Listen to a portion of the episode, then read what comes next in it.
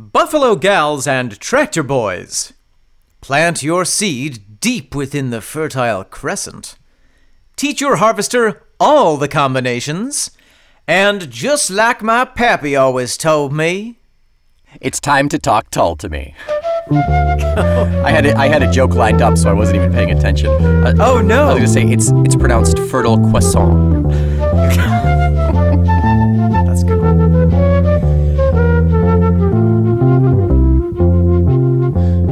Welcome back. I am Omen Thomas Say, And I am Nick McGill, we are the salt of the earth, the feckless momes. and this is the crop that the government does not subsidize. Talk tall to me. A 16 hour workday in the heartland of prog rock, in which nutrient balance Nick and odor management Omen will systematically dig, up, and sort by size every single track that certified organic rock band Jethro Tull have ever cultivated. We will check the phosphorus index of flying colors. We will measure the minstrel in the gallery manure setback. And we will make sure that Broadsword is within baseline compliance. And if the good Lord's willing and the rains come regular, we will harvest a bumper crop of that rarest plant, the Scottish soybean, the flaxen flautist, the Fleet Street sugar beet, Ian Animal Unit Anderson. You know, when Tull went free range, I really noticed a change in their product. Their their meat was a lot it's a lot gamier, but the flavor is really like it's really different. It's more expensive, but it's better for you and, and better for the environment. And that's that's really the most important thing. yeah. Finally, they let Doane Perry out of that cramped little cage. A three by three cage for Doane Perry for the drummer. Yeah, of course, obviously. Doane's big, isn't he? A big guy? He's a large gentleman, yeah. Yeah, he's a large man. So, Nick, here we are, ankle deep in one of my very favorite albums. Not that that's relevant Crest of a Knave. That's right. And we're talking about the Pen Primary song, the second song off the album. Primary is is Latin, and pen would be Greek, I believe. I like to mix it up a little bit. Canto secundus, the second. Yes, the Canto Secundus uh, track. Thank you. That's exactly what I meant. That's what I'm here for. Yes, we are going to discuss Farm on the Freeway today. But before we do, I just have a little. I have this this theory.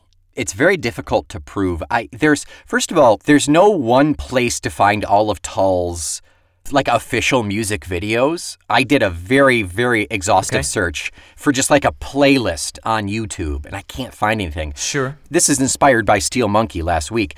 I watched the Steel Monkey video probably two or three times after we recorded it.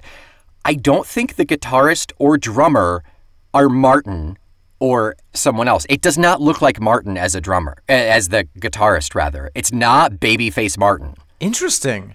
Who could it be? You passingly joked about Central Casting sending over a drummer. I wonder if it's just some rando. That's fascinating. How bizarre.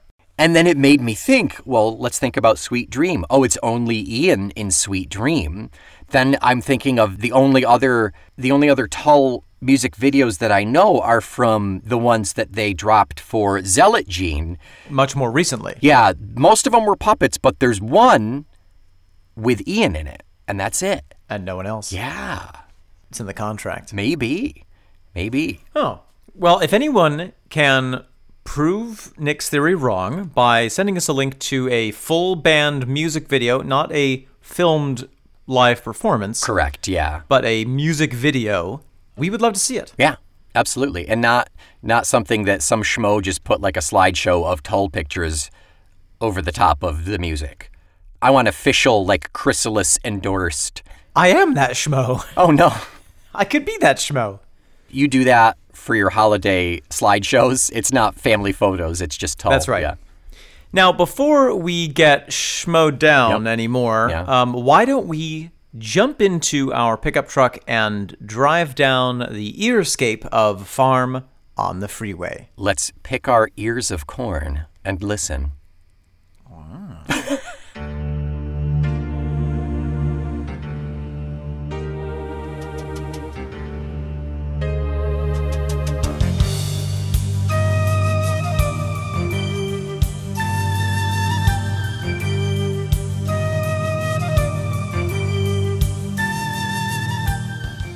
Nick McGill.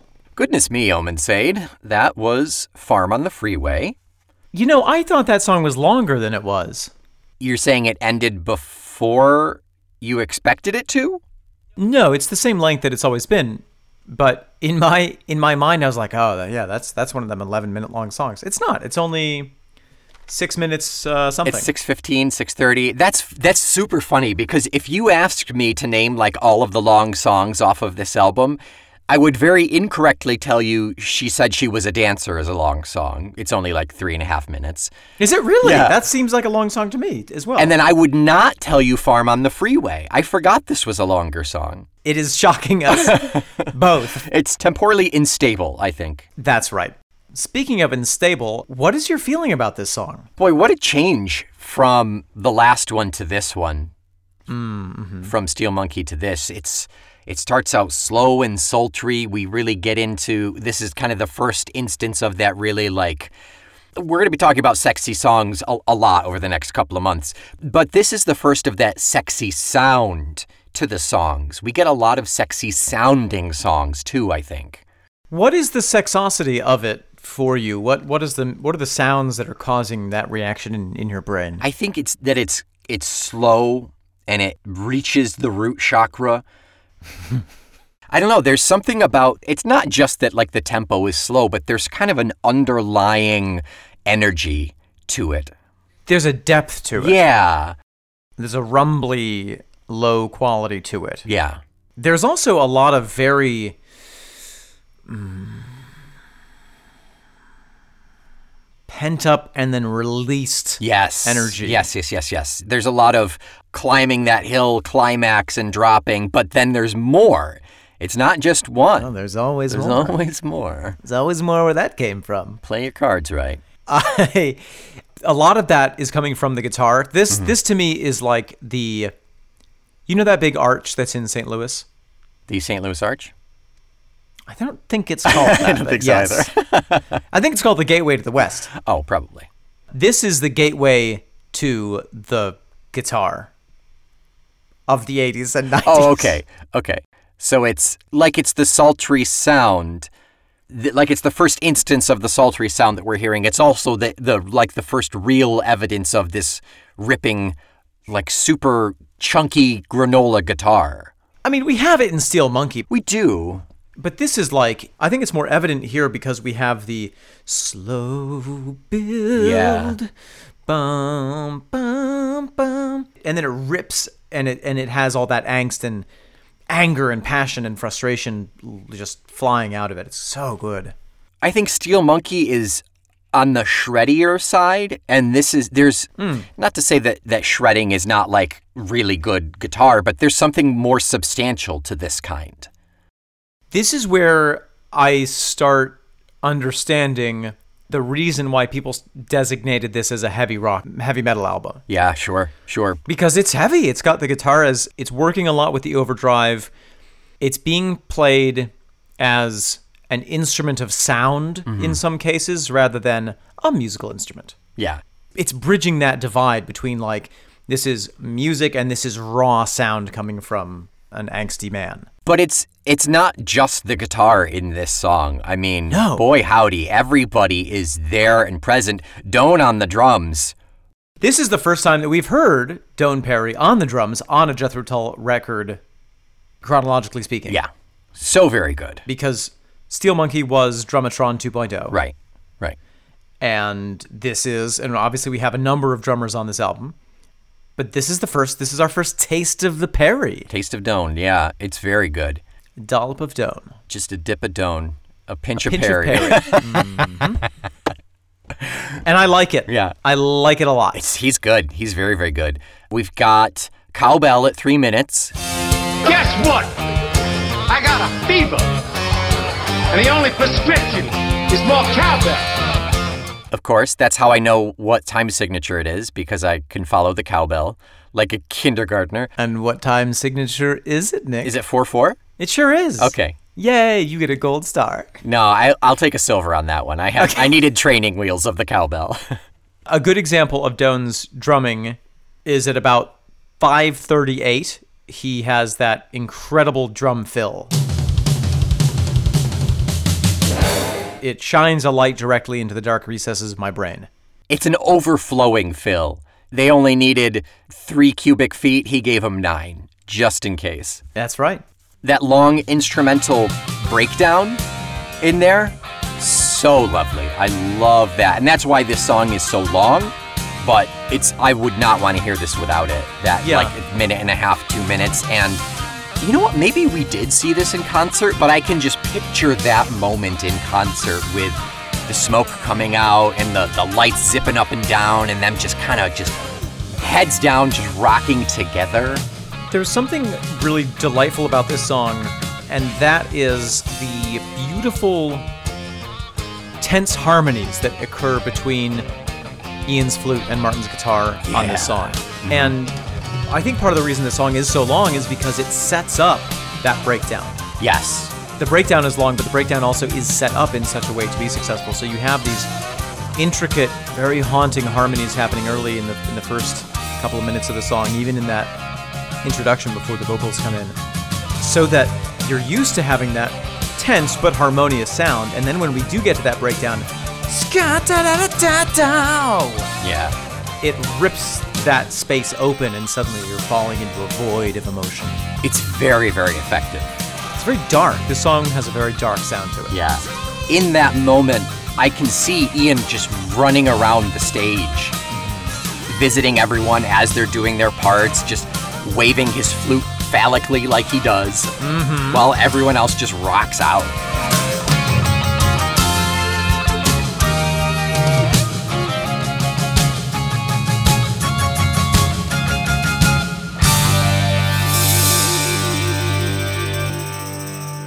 Another brilliant example of just the artistry and musicality and composition of this song occurs at around 235 where they're getting through it might be the first chorus or it could be the second chorus and i left my farm shoom all the instruments cut out and ian sings on the freeway Yeah. oh my gosh Looks like my farm is a freeway.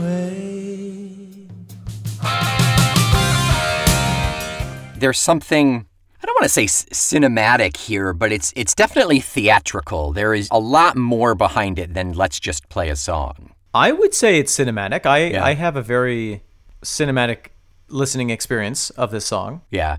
Yeah, I definitely do get imagery with this song. Yeah. There's some lovely things happening on the synth, which we can assume is programmed by Ian. Mm-hmm. There are some little, almost chiming notes, Hmm. just dropped in here and there, just a little quick ting, ting.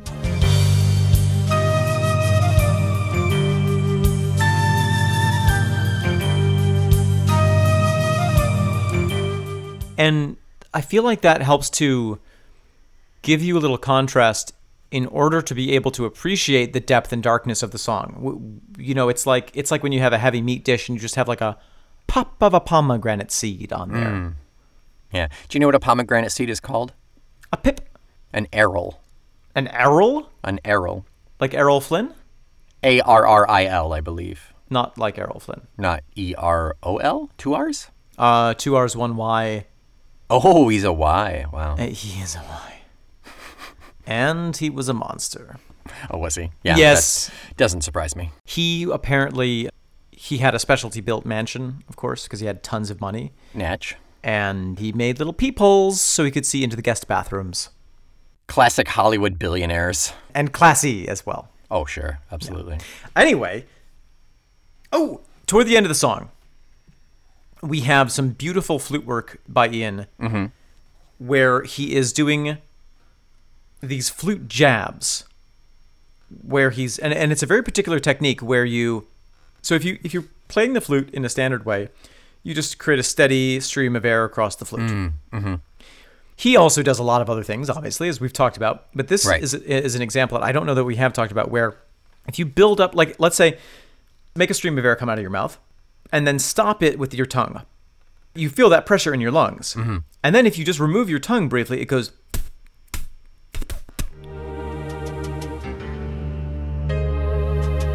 We have discussed this. I cannot tell you when. I think it was a long time ago. and he's doing that in succession so you get that rather than di di di di. Yeah. It's more percussive. It's more prosecco. It's punctuated. It's a sparkling flute. Right. It's not from the Champagne region. It's not so- from the Champagne region, Yeah, but it's, okay. it's a sparkling champagne style flute playing. Right, right, right. And then we have him toward the very end, in that in the denouement of the song, or really the coda of the song, if you will. Mm-hmm. After the final notes of do do do, we have Ian going do. That lowing flute at the end.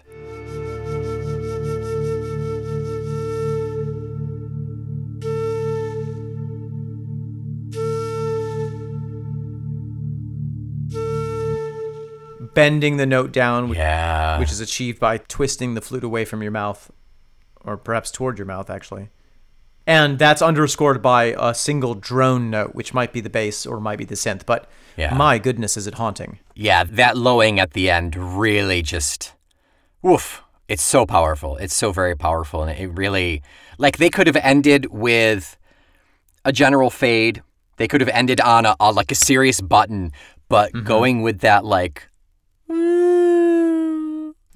a couple of times like it's haunting. it feels like a train in the distance. It feels like a lone wolf crying on the mountainside. It feels like your hopes and dreams being undermined like a sandcastle on the shore. It's the last cow that you had to sell off to sell your farm. Yeah. Anything else musically, Nick, about this song? No, that flute bit was the last thing that I had. There's so oh oh there's one other thing that I want to point out. It's just such a tasty thing I noted down here. They say they gave me compensation. Whenever they hit whenever Ian sings the word compensation, the band does this syncopated rhythm behind it. Hmm. Because Ian's going, now they say they gave me compensation. And under compensation they go bum bum bum. Oh, cool. Compensation. They say they gave me compensation. as if to underscore the falseness or, or hatred of that word. Yeah. Compensation for my life. You are just, you're spending money that in the blink of an eye doesn't make a difference, but for me, it is my entire life. Probably generational. Yeah, oh yeah. We'll get into the whole context of the song here in a minute, but just that pattern of three underscoring this pattern of four is one of those brilliant Tull moments that, cr- that and I love about this album, where you, you're creating that tension in the structure mm-hmm. of the music itself. Ugh. Yeah. It's in the DNA. It's written into the DNA in the of RNA. the song. Yeah. Oh, goodness. It's in the mitochondria. Well, the midi-chlorians, even. The Tull is strong with this one.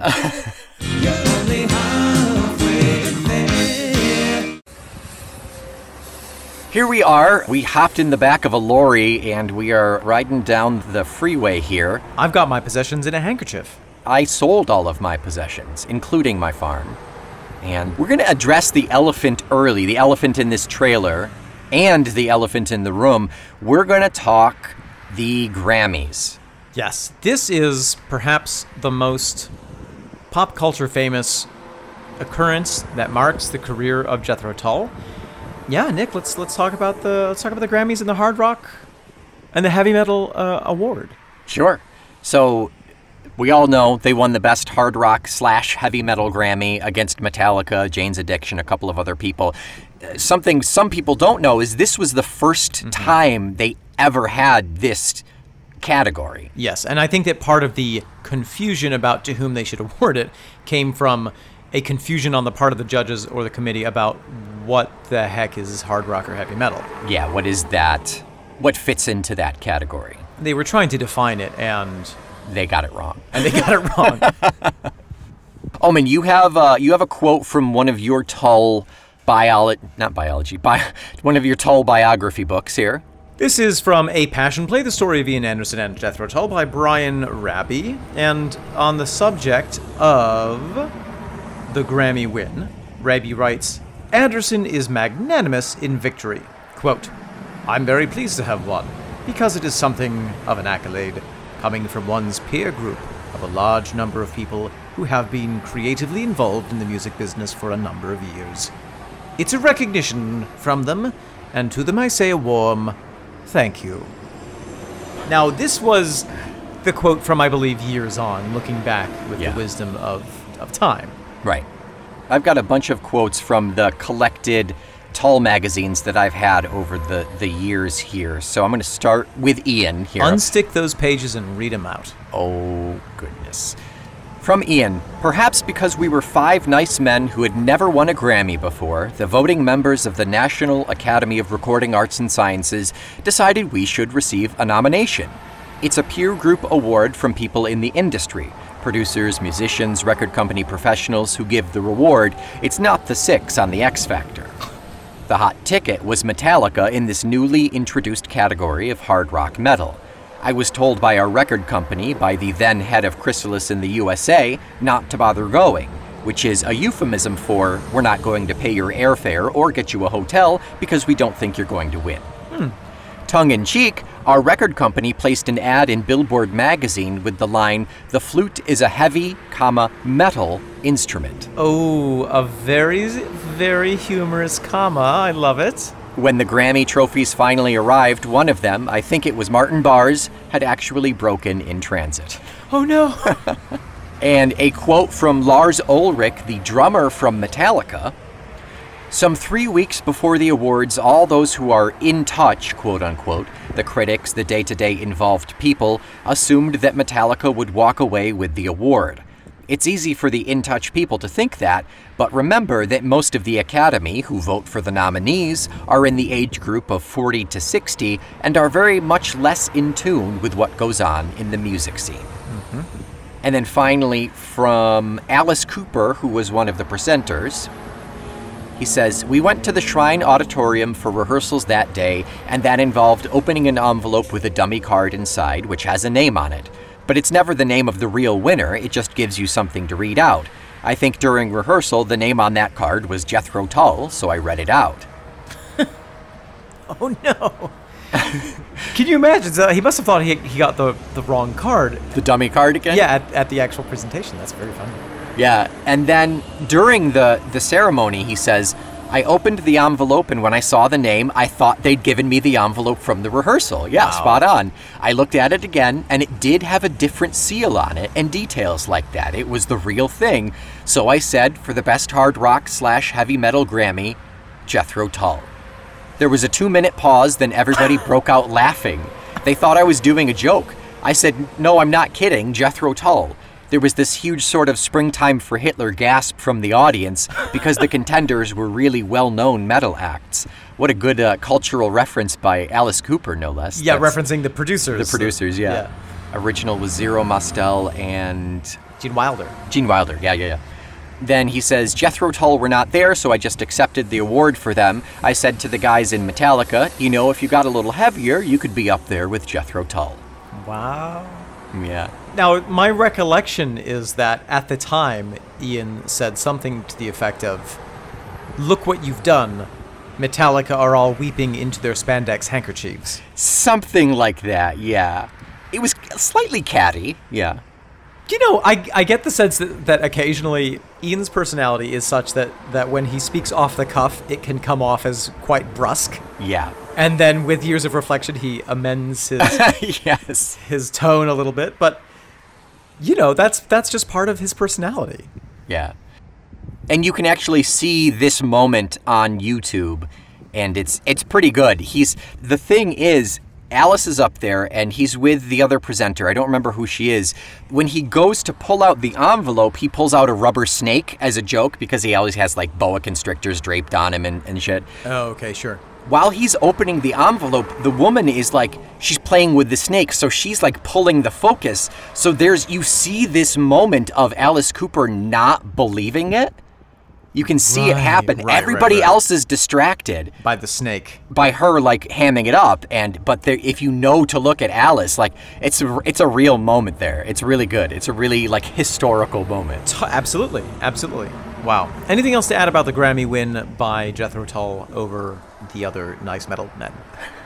No, I'll find that video clip and drop it in the show notes if you want to take a look at that. Delightful. Well, we just took a, a left turn at Albuquerque, so we'd better we better jump off of this moving truck into the bushes. Yeah, I'm gonna shoot for the scrub grass over there. And um, did you know that tumbleweeds are actually an invasive species? I didn't. There you go. Okay, I am dusted off, a little bruised, but we made it. We made it here. I don't know where we are, actually. I'm not going to lie.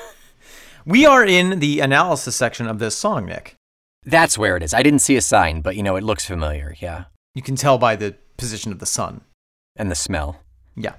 So so here we are in the 1980s with this song. And and mm-hmm. Ian has said we, we read out earlier that this song was inspired by countless trips across the US in a tour bus or, or by by land vehicle, by terrestrial vehicle. Yeah. A lot of the imagery in this song, I think that you and I have both experienced driving even in upstate New York. Good shelter down there on the valley floor, down by where the sweet stream runs.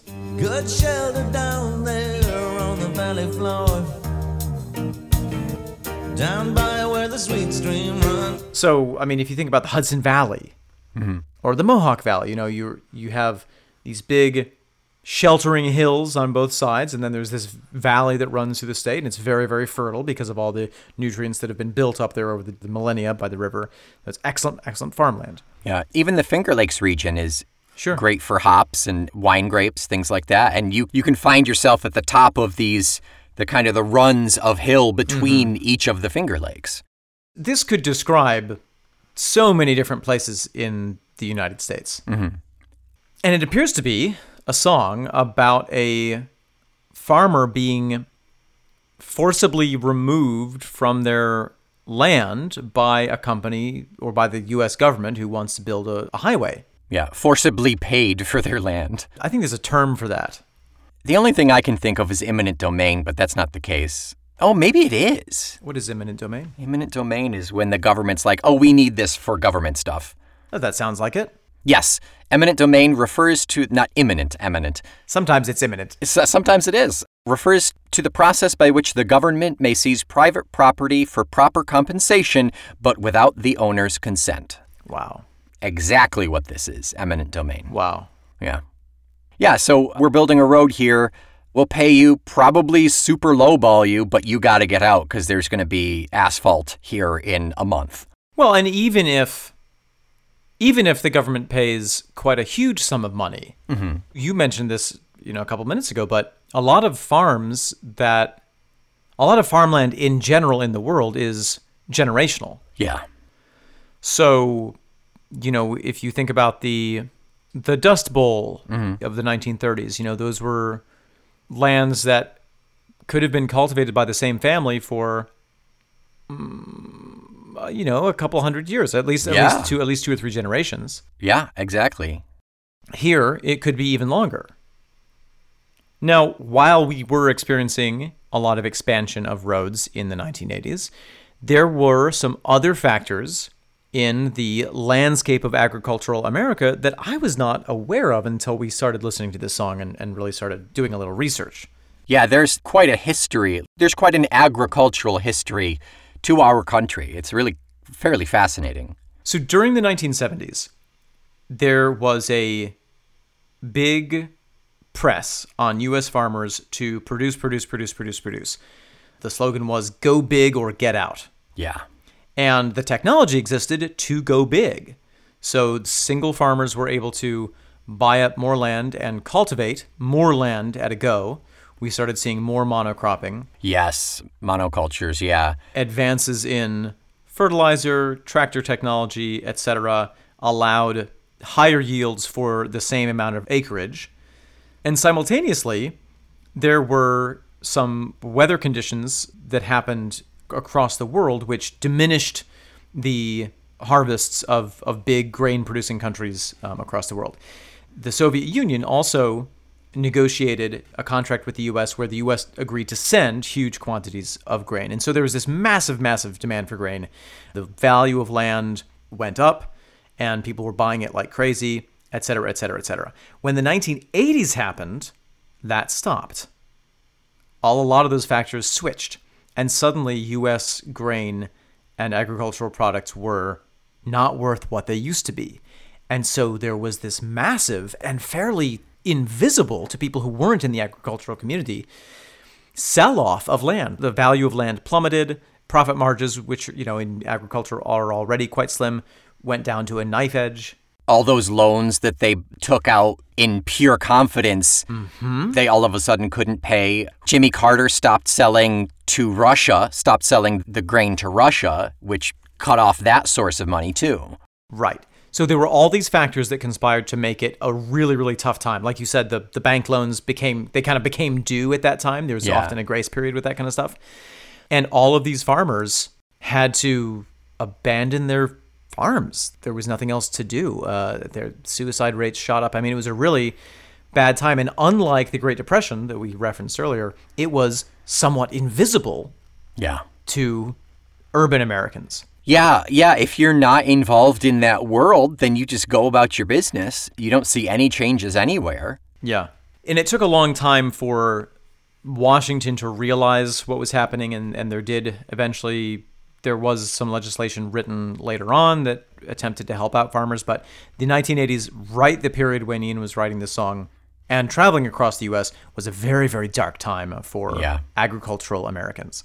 So even though this is a story in this song about eminent domain and a, and a farm being bulldozed to make way for a four lane or six lane highway, the context in which that exists is this really tense, dark time. It's bittersweet, is what it is. You know, it's bittersweet chocolate. It's, I can't afford this farm anymore. This farm that has been in my family for generations. They're paying me, which is great. I have an out, but I mean, what am I going to do with a million dollars and my pickup truck? And that's the thing. If you are a generational farmer, it's not just a matter of money, it's a matter of lifestyle and, and what you know. What else are you going to do? It's like the coal farmers in Virginia. The coal farmers?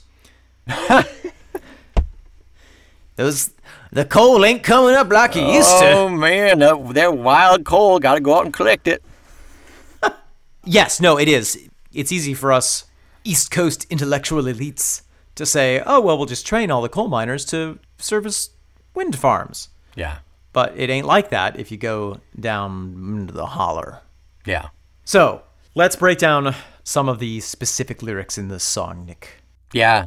We touched a little bit on the, the first one. Nine miles of two strand topped with barbed wire laid by the father for the son. Nine miles of two strand topped with barbed wire. Laid by the father for the son. Again, we've got we've got imagery, we've got the generational thing. Good shelter down there on the valley floor, down by where the sweet stream run. Good shelter down there on the valley floor. Down by where the sweet stream run. It is idyllic. It is perfect. My dad built this for me. I'm working it for my son. He will take it over. What's that song? Daddy, won't you take me back to Muhlenberg County where... no idea. And And Daddy, won't you take me back to Muhlenberg County, down by the Green River, where paradise lay? Mr. Peabody's coal train has sold it away. Look up Mr. Peabody's coal train. It is Paradise. Oh, it's John Prine. Wow. John Prine is a uh, folk legend. So, and, and this is a similar story in, in some ways. Daddy, won't you take me back to Muhlenberg County, down by the Green River where paradise lay, where I'm, well, sorry, my son, but you're too late in asking. Mr. Peabody's coal train has hauled it away. So, this conflict between a traditional way of life and idyllic way of life, I mean, the way that Ian describes shelter by the valley floor with a sweet stream, oh my God.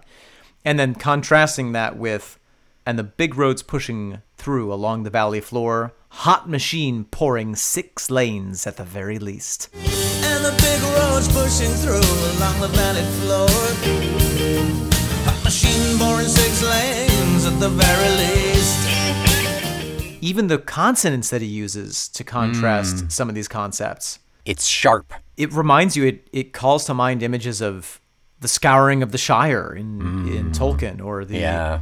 you know, Saruman bulldozing the forest to make way for his armies of half men, half orcs, the Uruk-hai. Yeah. Good nerdy reference there. Thank you. Now, they might give me compensation, but that's not what I'm chasing. I was a rich man before yesterday. Now they might give me compensation. That's not what I'm chasing. I was a rich man before yesterday. Again, it's what you've inherited, it's what you know. The richness of a lifestyle and, and a depth of experience rather than, you know, the 80s was, what do they call it, the me generation? Hmm. Where things took a, a real turn toward consumerism. Yeah, yeah, yeah. We had Reaganomics, we had Thatcheronomics. And the idea was money is the most valuable thing. And this speaker in this song, the farmer in this song, is saying, money is worthless to me. A million dollars is worthless. Yeah. I mean, you can go buy a house and try and buy another farm, but it's it'll never be the same. And this encroachment that is being described, they're busy building airports on the south side, Silicon Chip Factory on the east. They're busy building airports on the south side. Huh. Silicon chip factory on the east. It's closing in around you. Yeah, right. Eventually all of that land will be gone. It'll be used for something else. Well, and, you, and if you look at time lapse maps of areas of the US, you see urban sprawl mm-hmm. and cities being built in this way that really does look like kind of a cancer growing on the face of the earth. Right. You know, I feel every generation always complains about the changes that are happening, but this is something that it's not, oh, the, you know, the neighbors are getting closer. It's this way of life has ceased to exist. You can fight it tooth and nail, but eventually even if you're the last holdout, nothing else is going to be working this way, so you're basically an antique. You know, there's there's only so much that you can do to fight. They forgot they told us what this old land was for. They forgot they told us what this old land was for. That's a fascinating line. Hmm. For me, it causes a connection in my brain between the US government in the early 1800s, who were saying to people on the East Coast, look, if you go out to Montana, if you go out to Idaho, we will give you this land. All you have to do, we'll give you, we'll fund you to get out there. All you have to do is go out there and cultivate it and start a family. I think it can be more recent. I think it's the equivalent of go big or get out. It's that. They said everybody grow, grow, grow, grow, grow, grow Right. everything you can. We'll pay you to do it. Grow two tons the acre, boy, between the stones. Yeah. Grow two tons the acre boy between the stones. And it's fascinating. He says this was no South Fork, it was no Ponderosa. This was no South Fork, it was no Ponderosa. So that could refer to South Fork, Colorado, Yeah. Ponderosa, California. Gorgeous, beautiful, picturesque places. There's also a South Fork and a Ponderosa in Georgia and Kentucky, oddly enough. There's a Ponderosa steakhouse in the strip mall down the street from here. Yep. They could be referencing that. Could Yeah. be. But it was the place that I called home. But it was the place that I called home. He's not chasing compensation. He was already a rich man. And what do I want with a million dollars in a pickup truck when I left my farm under the freeway? Under the freeway. Yeah. Yeah, it goes from let's see, it goes from I left my farm on the freeway, looks like my farm is a freeway to when I left my farm under the freeway. That's like that other song. They paved paradise and put up a parking oh, lot. I hate that song. I'm not even putting a clip in for that one. Paved that song. paradise, put in a parking lot. Ooh, la, la, la, la, la, la. Yeah, that's it. That's the most you're going to get. Terrible song. Awful song. I've heard so many covers of that song. Yes. But yes, but same same thing. Exact same thing. Yeah, you're right. so what do we do about any of this, Nick? Like, what's. I feel sad and depressed now. Like is there a call to action? Is that what you're looking for? I guess, right. One question is what does Ian want us to do with this song? Mm. Or is there nothing? Is it just strictly observational? I think it's really just an awareness, you know? I mean, and, and he said, I think in one of the early quotes that you read, when he referenced this being inspired by uh, his trips through the States, that eventually it did happen in the UK as well. Sure. Yeah, yeah. Well, and I mean, already in the album, we get this kind of again, the thing that I love about Ian is that he just sets these things out for us and doesn't push his own opinion onto the material. Yeah. The first track is glorifying the person who is building this modern world. Mm-hmm. Yeah. And the second track is the person who's being crushed by the building of this modern world. Very good point. And- but they're both working man songs. They that different types of people can relate to and c- can connect with. Like you said, this one doesn't give a specific like, oh, this is the plight and this is bad, but you do you do get the sense of like, well, what the hell from the narrator. But it's not Ian telling us what the hell. It's the point of view of this farmer. Yeah. I mean, he could just as easily have written a song about, not that he ever would, but a government fat cat moving in and saying, "Hey, we're gonna buy your, we're gonna buy your farm. Get out of here. Here's a check." Absolutely. Yeah. Or it, he could have written a song from the perspective of the farmer that was along the lines of, "Ooh, boy, I got a half Oh, a million dollar check. Oh, oh, Yeah. gonna take Susie out for a couple beans." Someone excited about something new, about a new venture, about new opportunity. But Ian, being a traditionalist in some ways, having a deep connection to the land, having experienced what it means to be an agriculturalist with his salmon farm, mm-hmm. had a different perspective. Yeah. Yeah, I like it. For a fun dive into history, if you look up the history of barbed wire, it is a fascinating, frightening, tinged with racism, and imperialist jaunt. Sounds like everything I would expect. We can't have anything in this country without No, no, we can't. really. literally anything that you enjoy. You're wrong for doing so. Go pay your penance. Yeah. Go pin your pants. Go pin your pants. They're falling down.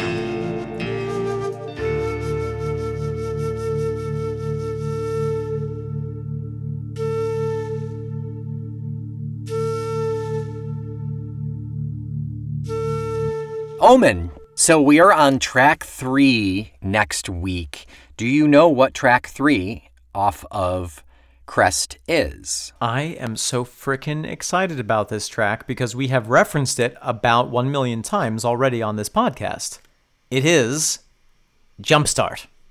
Oh my goodness. I want someone to write in and tell me if Jumpstart was your Jumpstart. We need to find that that that pearl among the clams, please. A clam pearl. Until next week when we will start your jump, I am the compensation that nobody asked for, Omen Thomas said. Watch my sweet stream run. I'm Nick McGill. We are a hot machine pouring six lanes into your ears, the feckless momes. And this is the two tons the acre boy. Talk Tull to me.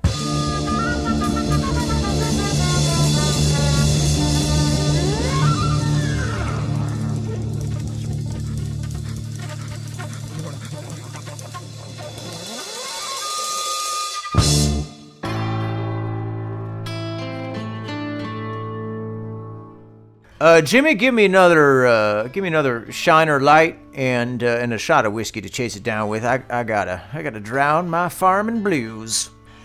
Oh, Cletus. Well, hey there, Billy Bob. Why, why the long face? Cletus, you'll, you'll never believe what happened to me today. Oh no, did the rust rot get into your soybeans again? No, I got that under control. Oh, did the silk mites destroy your corn crop like back in 71?